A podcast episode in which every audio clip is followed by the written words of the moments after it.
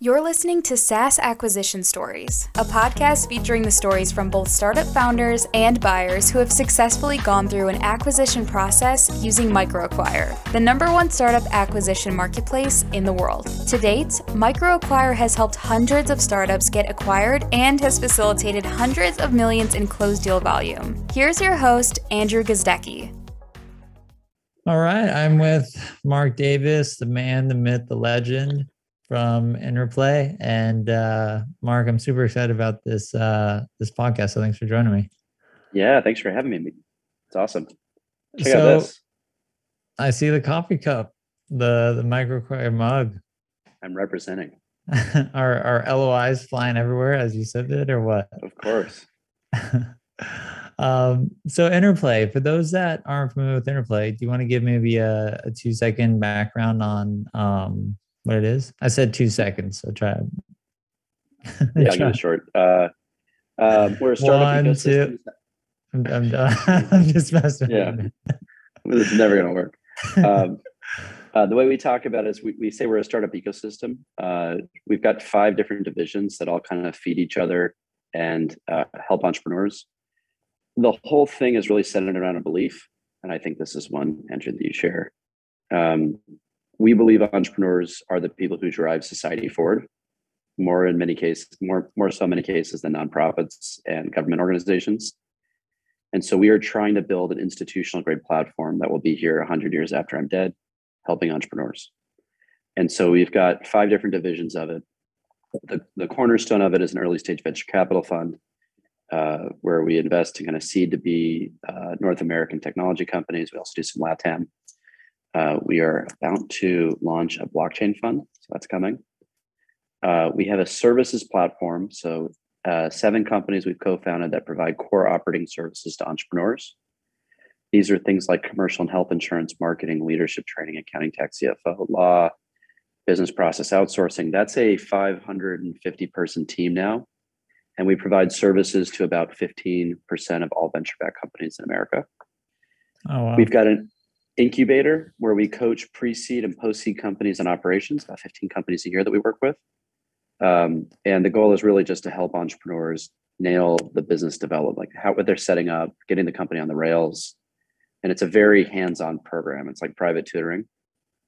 We have a foundry where the mandate there is the partner who oversees that is trying to launch five to 10 venture-backed companies a year and then we have a multi-family office, which is a little bit less obvious how it fits into the mission than some of the others, but I'll run down that if, if you're open to it. We've got um, it's a standard family office in the sense that it's trying to do estate tax, asset management for people who have made money, partners, and other traditionally um, venture-backed CEOs who have had liquidity. Not all of them are venture-backed, but a lot of entrepreneurial types are members of the family office. But there's a really important mission in what the family office does that kind of jives with this whole thing. Uh, there was, uh, remember in college, I feel like there was three things that stuck, right? Three things I carried with me for the last 20 something years that I remember. And one of them was I took this writing course. Um, and the writing course itself wasn't interesting, but we happened to be reading Andrew Carnegie. And one of the things Carnegie said, paraphrased, is more or less that capitalism is really good at allocating resources to capable hands, my hands, your hands, but really falls apart when you and I retire because we put our money in bonds and the S&P and we're essentially handing the money to bureaucrats. We're not reallocating it to the next generation of innovators. So the social mandate of the family office is a great one. It's keeping innovators' money back in the hands of the next generation through venture capital firms, through space technology investments, through life sciences and genetics. And all of those things kind of fit together um, uh, to provide like what we think is a great product for families that need need that management because it's not just making money. I believe that's actually where you make most of the money, people creating value, add value. But um, it's also a great way to kind of have like a social impact and believe your money's at work working for society when it's when, while you're sleeping. So that's that's what we do at Interplay. So you got a lot going on. Um, what's your favorite part of the the whole ecosystem? If I could ask. That's kind of like asking what your favorite kid is, but like um, it totally is. What what but, part gets you most fired up these days? But it's the answer is it's like a it's a it's a layer of it. it's not one business line or the I love everything we're doing. I'm really passionate about because I feel like it all moves the needle and matters. And you know, um, we're 10 years in at Interplay and I don't plan on retiring. So we got a long, you know, God willing, we have a long way ahead to keep building this and having impact. But the um, the thing that gets me most fired up is brainstorming. And what's great about this particular job for me is when I'm hearing company pitches, when I'm getting phone calls from founders, or I'm ideating on a new business to start, all of those things are moments where you're kind of on that whiteboard being creative. And I think in a normal job as an executive in a company, you really have that breakthrough moment once a month, maybe, maybe twice a month. But the beauty for me as a person who's obsessed with that experience is that by virtue of being part of this bigger platform, I get pulled into that moment of ideation a couple times a day. And so I get to have higher frequency of living in those moments um, that uh, I, give me goosebumps, get me all fired up about like something cool we're doing or way we're to make someone's job better or whatever it is. But so that, you, that create, you, creative you outlet's get, awesome. You get that feeling of like finding product market fit like every day. Yeah, we don't always figure it out, but it's a it's that, to me that's the most exciting adventure in entrepreneurship nice. is the is the brainstorming part. Well, Mark, I I love your mission. I love everything you're doing. But what strikes me and what I've always admired about you is just how authentic you are in your mission. Because you know, there's a lot of firms that kind of say, you know, kind of the fluffy words, founder first, you know, this and that, and um, it's all in um, you know good faith, uh, what have you. Um, but you're so authentic about it. So like how did you get into entrepreneurship how did you stumble into this what what created this um passion within you i think it's not something i really chose i don't even think it happened i, I best guess i have is it's actually like some sort of dna type thing you probably share it um, my story is i'm a middle class kid from you know west covina los angeles outskirts of nowhere and I've been a lifelong entrepreneur. I didn't come. There's no a lot of not a lot of other entrepreneurs in my family. I didn't wasn't taught, but I was selling baseball cards in elementary, candy in junior high, computers to graduating seniors in high school. I'm sure there's a lot of people listening to this who have a similar story. Uh, I tried to start five companies in college. No idea what I was doing. I did my undergrad at Duke, and the school has become very entrepreneurial since then. But at the time, I was one of two entrepreneurs on campus, and I badly needed mentorship and didn't get it uh, came out, knew I needed to, you know, learn real business skills. Uh, did a lab through consulting at Bain, and then uh, doing diligence and M&A transactions at KPMG. Did my MBA at Columbia, and then about 16 years ago, was fortunate enough to land in a venture capital job. Um, had some really great mentors. Uh, learned a, taught a lot about the business, and then 10 years, uh, thought it was time to go out on my own and uh, set up Interplay. Nice. That childhood story is shockingly similar to mine. I I think I told you this, but I used to start a company every year in college, every summer, kind of knowing it would fail, but it was just I got free time and I wanted to learn. And I was addicted to entrepreneurship from a very young age. Um, so it's interesting to see how those those traits can kind of add up. Um, what was your your favorite one you did? What was the the one that worked? oh, that's good. Well, uh, I can tell you the four. Um, one was like a uh, website design company for local uh, apartment companies. Like, hey, rent my apartment for your students or whatever, just so I could learn web design. So I learned web design. The second one was a uh, more of like a marketplace type, and this was actually with a friend um, his name's Kris Rudeegraap, who um, CEO of Sendoso now. Um, that one didn't work out. Either did the first one, and the second one was a job board that connected mobile developers, businesses, and the sec the the fourth one was um, a drag and drop mobile app builder. And the funny part about all those is uh, same thing with Chico State. The entrepreneurship program wasn't that developed, and I would apply to the business plan competition every single year. And I'm proud to say I've won fourth, third, second, and first. like wow.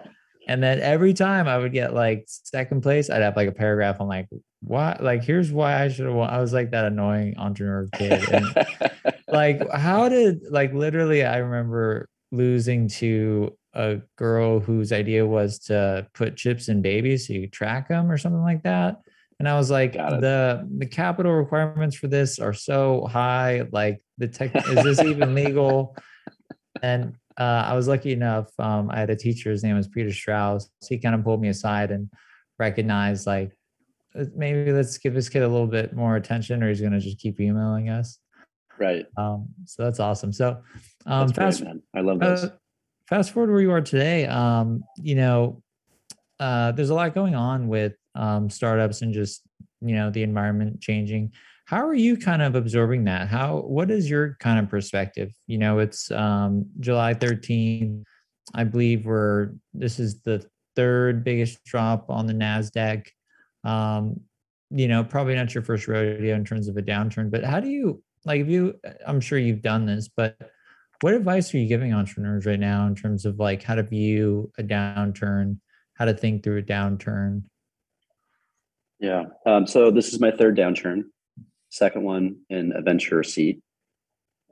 Um, I think the first thing I'm telling people uh, is that this is normal. I think the extent to which people are feeling a sense of panic or a hopelessness uh, that comes with this, I think that's not the right lens to look at it. Uh, the market's like a wave, and sometimes you know it's up and down and you got to surf all different angles and so this is the downturn part of the wave. Now within the downturn market there, there scenarios there's kind of two types. I liken it to a car. Uh, there's a type where you are intentionally shifting down gear. The people who are puppeteering the market the fed are intentionally slowing the economy. And there's a different type of downturn. It's when the it's when the engine breaks. A piston pops and smoke's coming out of the hood. And that's the downturn we had in 08.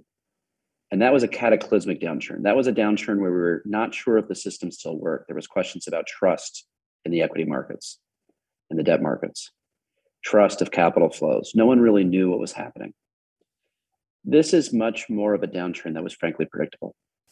And it's a controlled, from my perspective on it, it's a controlled um, scenario where the Fed is intentionally shrinking the market by increasing interest rates. I can go through the whole. My macroeconomics professor would be ha- happy. I could take you through kind of the whole thread. I, I think this this story really started, frankly, um, when we had a, a, long, long bull market uh, that eventually, you know, landed in a pandemic with stimulus. Uh, that triggered inflation and inevitably triggered the interest rate regime to change, which I think was probably going to happen anyway. And when that goes, when that happens, it changes the economic flow of the whole community. So what we're going through now, I think, is first and foremost normal and navigable. Now, the tough reality of it is what happens in these dynamics is that um, the capital supply changes. VCs, so for public companies, we all know their stock prices are down in the tech sector. That means they can't raise money as fast. They also know that the market's going to slow and it's going to be lower revenue. Um, so their projections that they had done in internal business planning no longer apply. And that's going to result in a bunch of layoffs. They can't get outside capital and they're not going to grow as fast. So those two those two dynamics mean, hey, that plan we had, we're going to hire a thousand people, no longer relevant. Let's cut a thousand people. So that will have a market impact. But there is a similar but different parallel impact happening in the private market. And it's driven by what we call the denominator effect. The way the capital markets work for VCs is that they raise money generally from large institutions as they get kind of more and more mature as a venture fund. Those institutions are pension funds, university endowments, insurance companies. And the people who manage those pools of capital, which are billions and billions of dollars typically, uh, the way they do that is they've got a target allocation percentage. They might say, we want to be 20% venture. And what happens in a down market when valuations come down in the publics is as public equities decline, the value of the whole portfolio for that manager shrink. So they might have had 10 billion two months ago, which is now eight. Now here's the problem. If they had done 20% of their capital already allocated in venture, let's say it's 2 billion in this scenario, they're now overweighted. Instead of being 2 billion of 10 billion, 20%, they're now 2 billion of 8 billion, 25%. And Mm-hmm. so the numerator, the value of their venture portfolio doesn't change that quickly. Company valuations will come down, but our mark to market is a little bit slower in the private markets. We wait for outside data, revenue shifts, or more, most commonly external valuations, which for venture could be 12, 18, 24 month cycles before a company raises money again. So our valuation is going to stick at around 2 billion on their books. But their total portfolio is now 8. And so while venture hasn't performed poorly, the reaction that they end up having is saying, "Hey, uh, we're overweighted venture. We're not going to give any money to new v- to VCs for a while." And VCs know this. And so the net result is VCs say, "Okay, well, it's going to be really hard to raise capital. Let's hold our breath.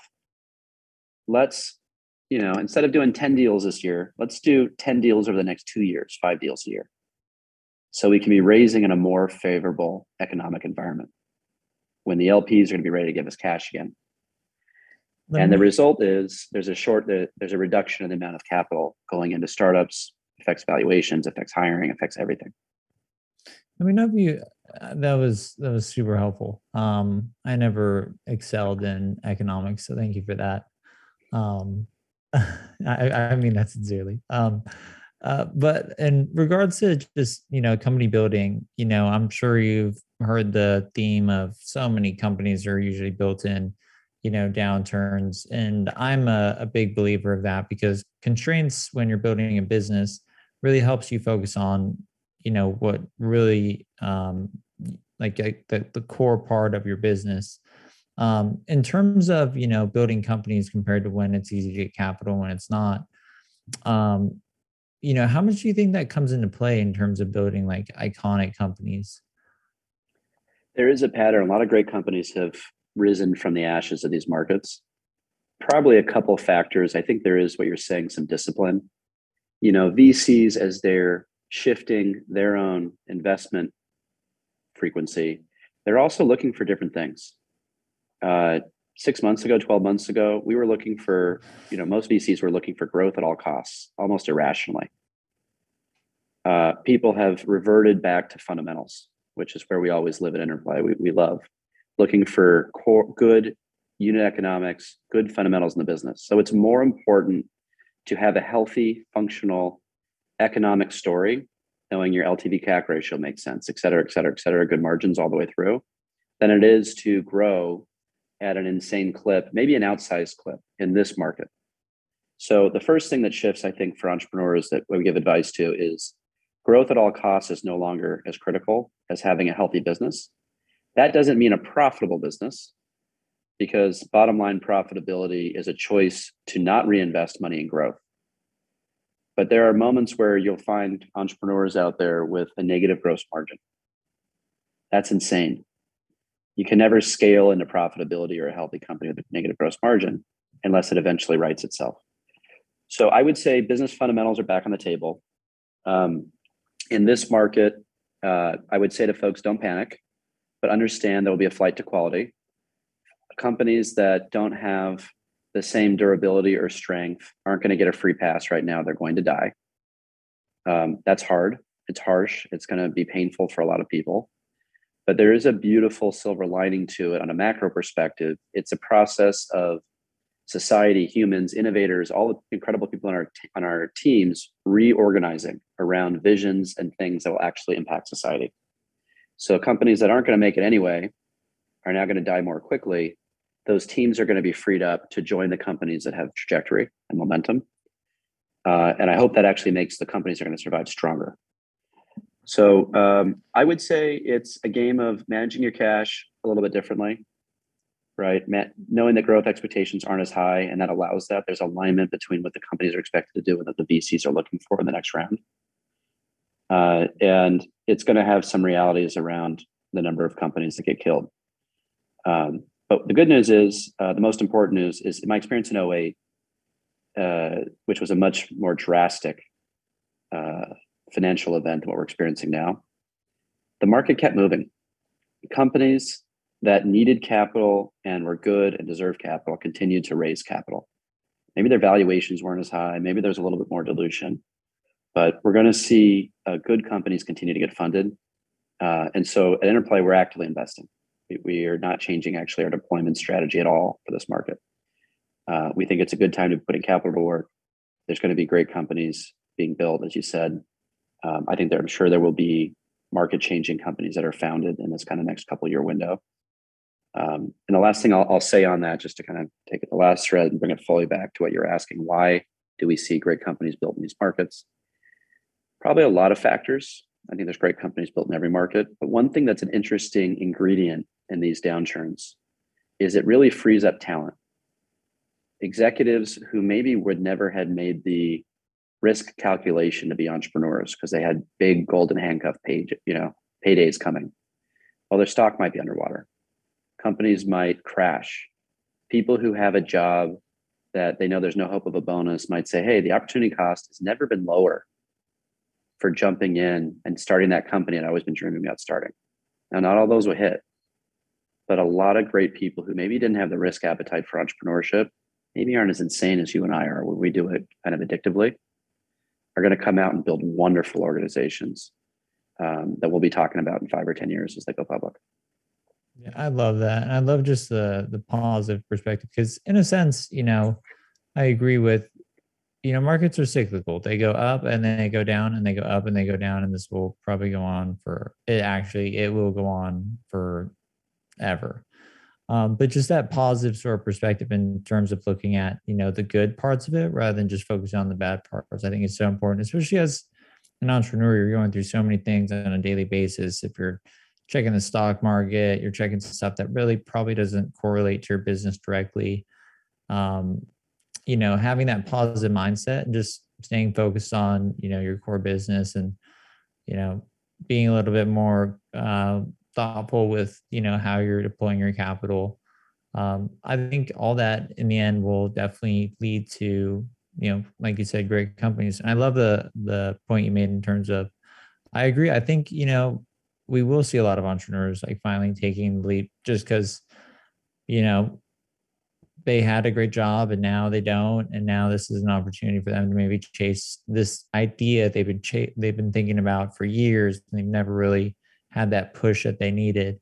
And i've always kind of been under the belief that one of the biggest hindrance of um, just entrepreneurship for a lot of people um, is just fear of failure because you know it it's hard. It's super super super hard. And it's even harder when you have you know a really good job it's a stable job but when that gets taken away you know you don't really have too much to lose. It's kind of like somewhere like starting a company in college. You just do it because what do you have to lose no downside for, yeah there's free time. so i think i think that's a really really good way to look at it. Um, in terms of companies that you know really get you excited aside from you know unit economics i know you mentioned um, you know you're going to be launching a fund um, for different um, industry sectors.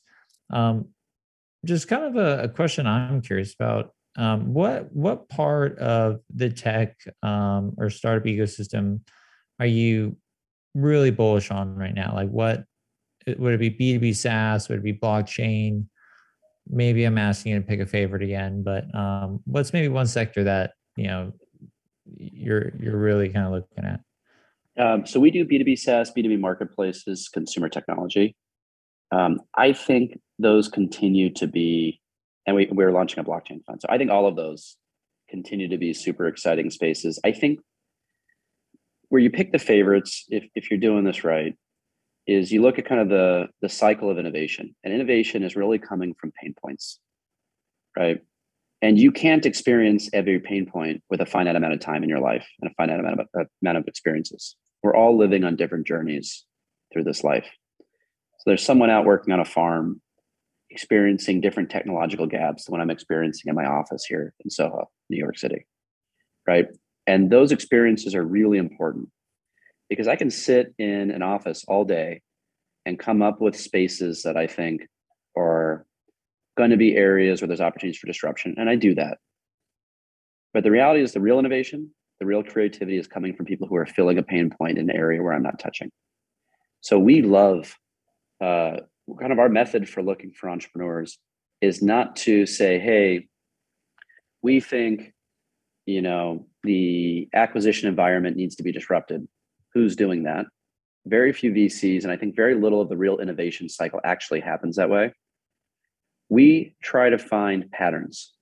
So when someone walks in and says, "Hey, um, there's a we need a better way to there's a better way to be smart on a farm, and we need a software solution that you don't know about," we're looking for patterns and heuristics in the way they're thinking about that business to see if that is a business that we think is going to be successful or not.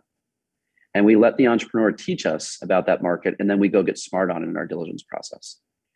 So one of the favorite things about the role is we're constantly learning. We're learning from entrepreneurs who know their industries way better than us. The idea that VCs know their industries better than the entrepreneurs is almost always ludicrous. There are exceptions, right? And uh, we're constantly learning from really sharp, smart people. And if you're not in the VC job as a student, I don't know how long you're going to last. So that's the mindset I think you have to have. Um, if it's okay, Andrew, I want to add one thing to what you said before, a little yeah. bit of a tangent. You know, um, it, st- it struck me, you were talking about people um, reading the news and panicking because of this market dynamic. I have a different approach for this. Um, I'm going to say something a little bit contrarian here. And uh, I think it will be helpful to a lot of folks. Don't read. Don't read. I, you know what? Com- yeah, go, go ahead. ahead. Uh, do you want to hear kind of what I do? Yeah, tell me. I don't know if the stock market has been up or down for the past two weeks. I don't check. I don't own any crypto. Um, I don't have any risky investments. And my my philosophy is um, I like to build businesses so much that I like to clear out every sort of distraction or noise or something that would affect maybe my mood, like you know, stock portfolio is down a little bit. Um, I'm near, I'm not nearly as successful as you, so looking at it probably wouldn't hurt as much.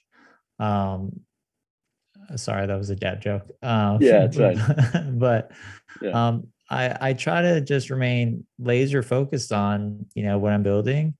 Um, obviously, with what I'm building, there is some correlation, but I don't look at the broader markets. I look at our internal metrics first, and I look to see how we can improve those first before looking at you know what's going on in the stock market. And it is kind of inevitable um, to not hear something if you're on Twitter or just the internet in general. You'll bump into some news article of it, but I have no idea what's going on from a macro perspective.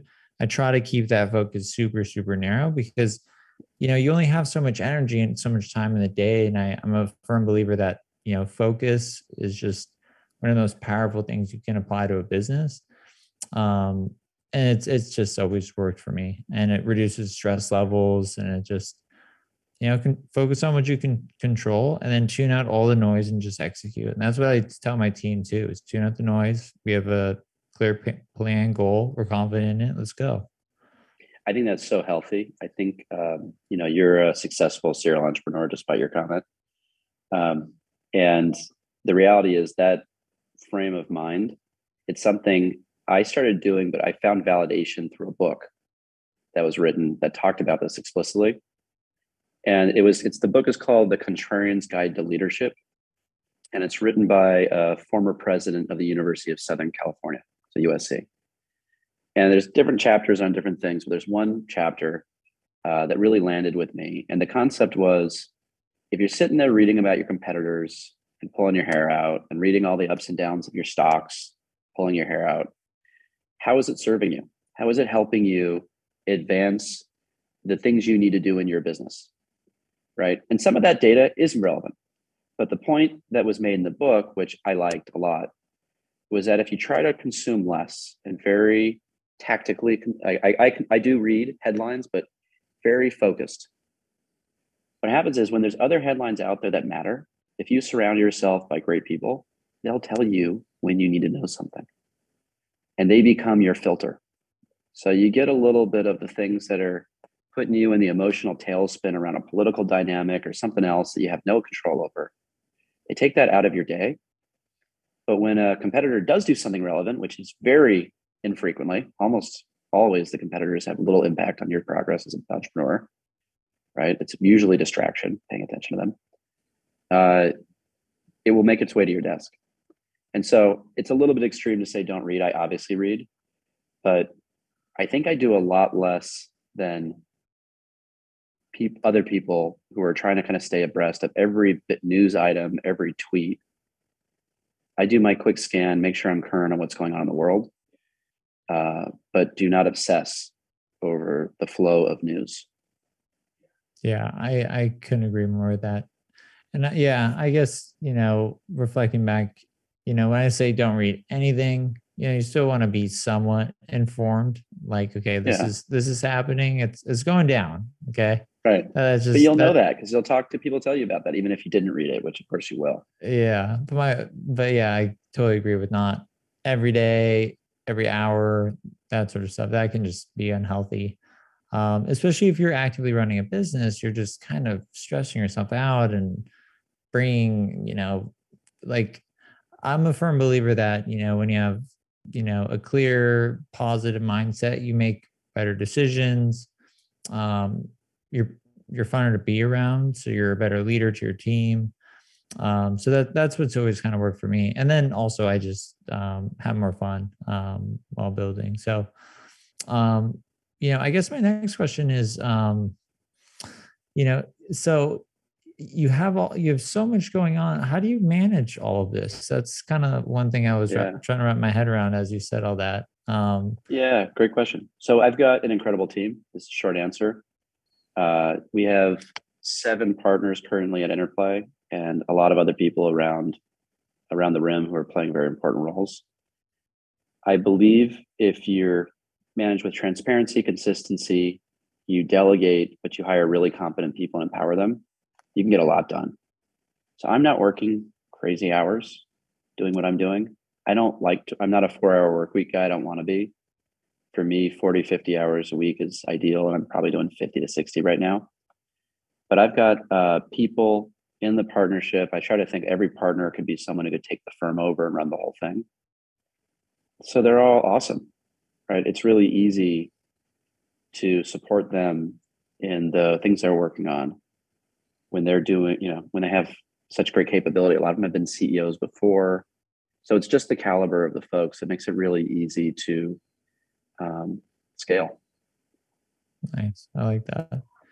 Yeah, that's pretty much the the cure to everything is, you know, if you get if you get the team right, everything else kind of solves itself. Um and I've had some uh sort of debates around this like you can give a bad idea to a great team and they'll figure it out. And obviously a bad idea is a bad idea, but a great team evolves it into a good idea and eventually into a great idea. But if you give a great idea to a bad team, it's going to be really hard to capitalize on that opportunity. So I'm I'm I'm definitely in the boat of team and culture um, and giving your team autonomy and encouragement to lead. Um, not only makes your job as the head of you know this um, this firm, but the same for entrepreneurs as well that are leading companies. Like you got to you got to build a team, set the culture, set the pace, um, and let and let and trust your team and encourage them, support them. Right. But that that balance is kind of a catch 22. It's a little bit of a trick. You know, I, I deal with a lot of CEOs who have trouble delegating. And it's a big thing being able to delegate. It sounds like you do it really well. Um, but the the thing is delegation only works if the team's competent. Right. And you have to have a, you have to have both. You have to have a team that's competent and a leader who's willing to let go to scale. You can't have one or the other. You have to have both. And I, coming back to what you were saying before about ideas and teams, I think you have to have a good idea and good team. Yeah, the the the way I learned that though was uh, the hard way. For my first business, I had a really hard time um, letting go. I was young. Um, you know, I, a specific example was we were hiring a VP of marketing at the time, and I was like three years out of college. And the going rate, this was like 2013, let's say, um, and salary 150 to 200 or something like that.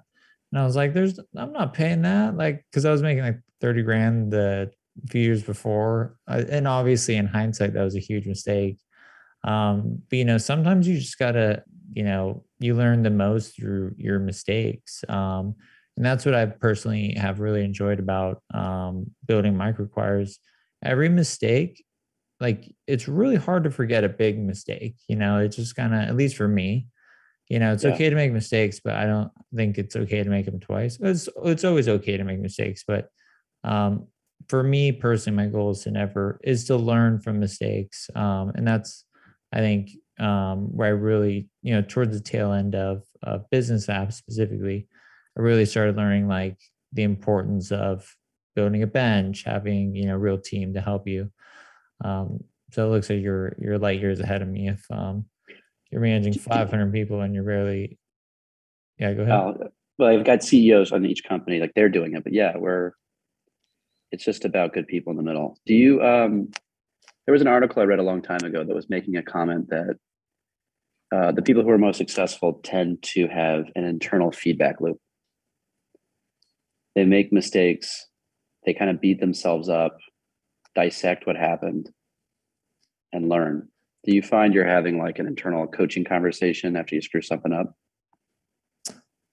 Um, trying to think about a recent mistake. Uh, nothing. I do. I wake up early, so I'll just go through like my routine with you. Maybe we can pull something out of here. I kind of live on your time zone. I go to bed at like eight, nine, uh, and then I wake up like four or five. So I have a lot of time to look at my calendar, look at my day, reflect on the past day. Um, especially on the weekends, I'll do a calendar audit. Um, I'm a big um, advocate of trying to work in your zone of genius as much as possible, just because um, you know to go the distance like you you have to build the business around a life that you can endure for a decade otherwise you're just going to burn out or you're going to build a job and company that you hate working at. Um, so i you know ruthlessly tried to um, you know just do do fun podcasts like this um, you know figure out ways to you know hand off more to my team and empower them. Because also like you know delegation is hard but at the same time you you build a better company because when people join companies they want to grow too so it helps everybody. It helps you as the founder and then you delegate to someone now they feel empowered. So now they're probably going to if you do your job right and you're not you know a, a rude person or something like that you're helping them grow professionally in their career their tenure is going to be longer. Um, so in terms of a, an internal feedback loop um, i don't i don't have a formal one. I've done some uh, anonymous uh, 360 reviews with my whole team like where you just give me your honest feedback on how i'm doing. Because that's i think that's um, really important for me is just let me know my blind spots like where it where am i weak? Where am i strong? Um, i can tell you where i'm weak if you're if you're curious. Um, yeah tell me. What are your blind spots? Uh, I'm a I'm a I'm a ready and fire type guy. Um, so literally, good idea is going out today, and then my team will kind of hold me by the shirt, like, wait, wait, wait.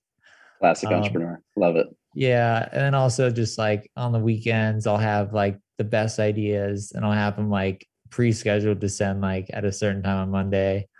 Um, I'm kind of that type of person. I just I love startups so much, where you know, and I love um, moving. I love momentum. I love, um, you know, I talk about speed of execution um, a lot because I believe that to be um, the biggest, if not, um, you know, the, main driver of um, or the the biggest advantage uh, startups have. So um, that's my biggest weakness, and then uh, my biggest strength um, from my team would be uh, culture building, just creating a fun, uh, environment that people trust and feel safe in. Um, and I can forward you the email if you don't believe me. But my I also have I a yeah. I have a CEO coach that ran it for me, and it, it was really enlightening. I recommend a lot of entrepreneurs do the same because you'll hear good feedback, and that could be your feedback loop. You know, like, hey, you did this this one time, and you know sometimes it could sting, but you know, I've always found that A players um, uh, let's go here. This is just kind of a random tangent, but you know, the quote like hire great people and leave them alone. Um, I don't personally subscribe to that um, at all. I've always found that A players want to know, they want to know what they're doing wrong more than anything. They want constructive feedback. They want to know how to get better. They want to know where they stand with you. They do not want to be left alone. Um, so when I get my feedback, um, I want to know where I suck. I want to know what I'm doing wrong. Um, and it's nothing personal. It's just stuff that I need to work on. Um, what's your what's yeah, your thoughts on that? I agree on it. I think there's a big difference between delegation and abdication. I think abdication isn't the way to build a high functioning organization. I think you need to give people the space to not only do, but to think and to guide. But you do need to provide them with your input and bumper rails and support along the way.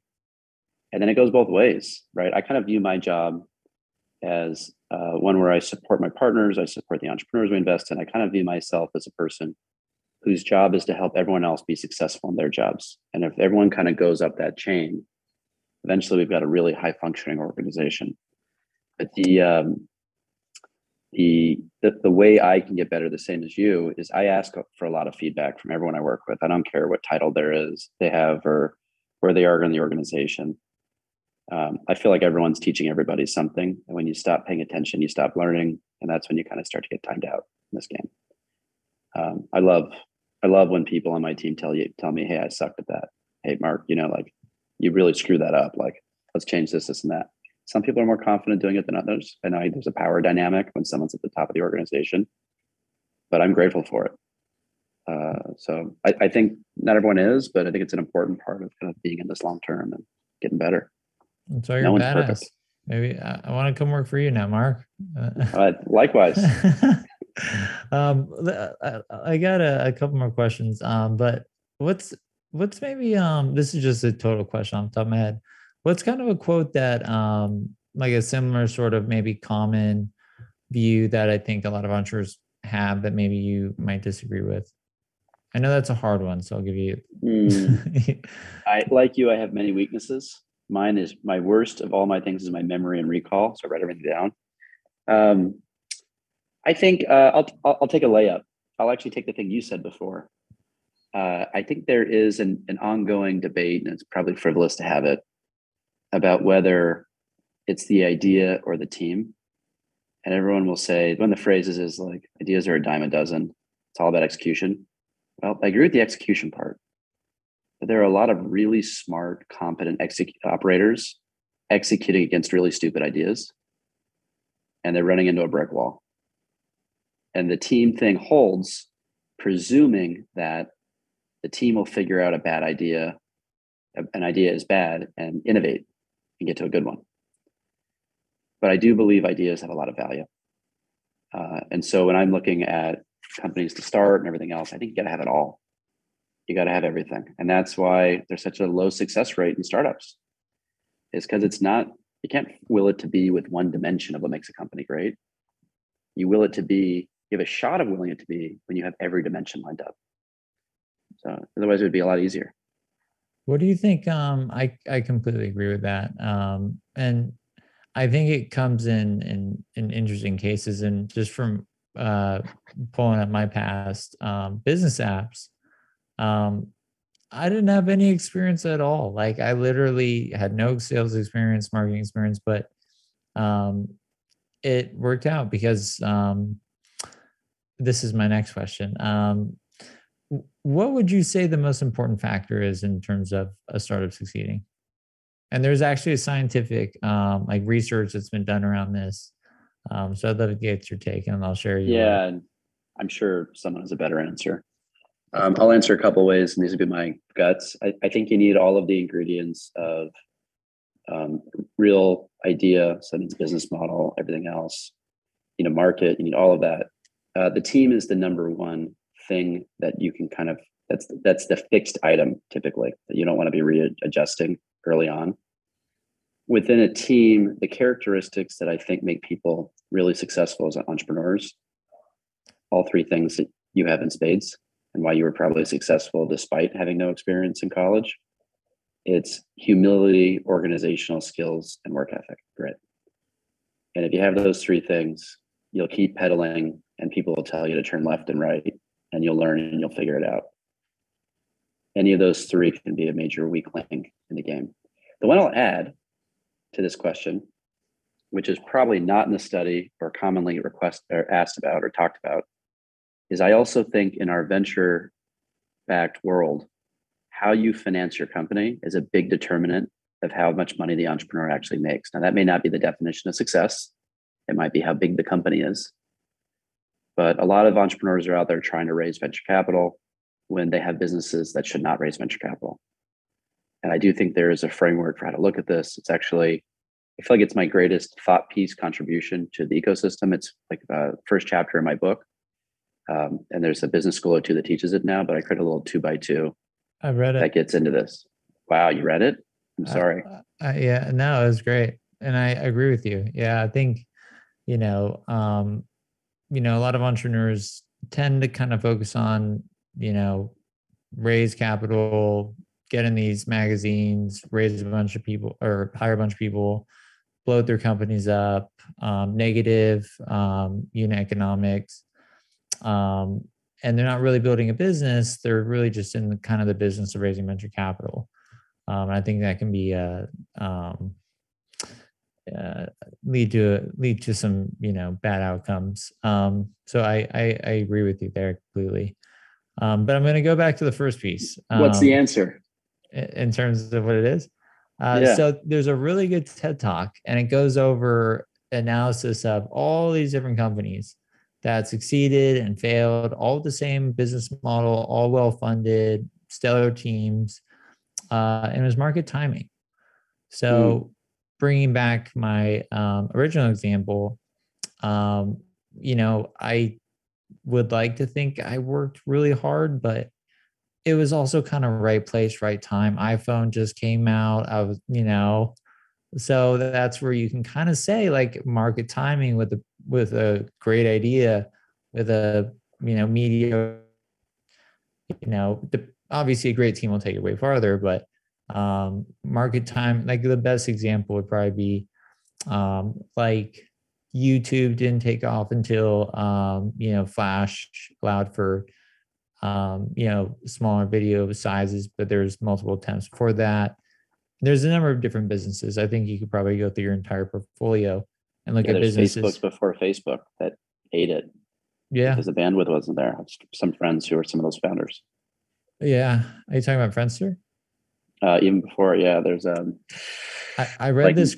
I read this great post on Friendster. Um, the number one reason that they failed, um, and and I and look this up um, if you're listening, but they had amassed so much technical debt, and the founders were kind of seduced into the, like they were just basically at every event talking about their business, and they weren't really looking at, um, you know, they weren't really focused on the business per se. And this was a Quora post, uh, I believe, from someone uh, deep in the company but really fascinating post in terms of um, you know their their their timing was a little early and that um, uh, you know building things as you know 10 years ago it is way it was way harder than it is today and i think um, technical debt slowed it down friendster down to a point where it was almost unusable and everybody moves to myspace and then everybody moves to facebook It's total tangent but that's okay. But I, I want to come back to the main point.